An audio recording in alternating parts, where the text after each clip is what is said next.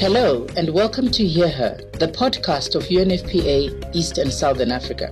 With the global population recently reaching 8 billion, we can celebrate many signs of human progress. Better health and longer lives brought us to this point. Yet a sobering reality is how uneven progress has been and how systematically violence against women and girls still robs so many of dignity, well-being and the right to peace. But we're making headway and there are some positive stories to tell.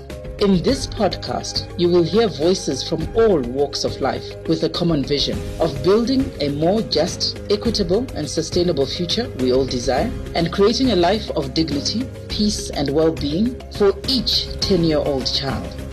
We will be hearing from technical experts to humanitarians, artists, community leaders, and the youth on a variety of issues.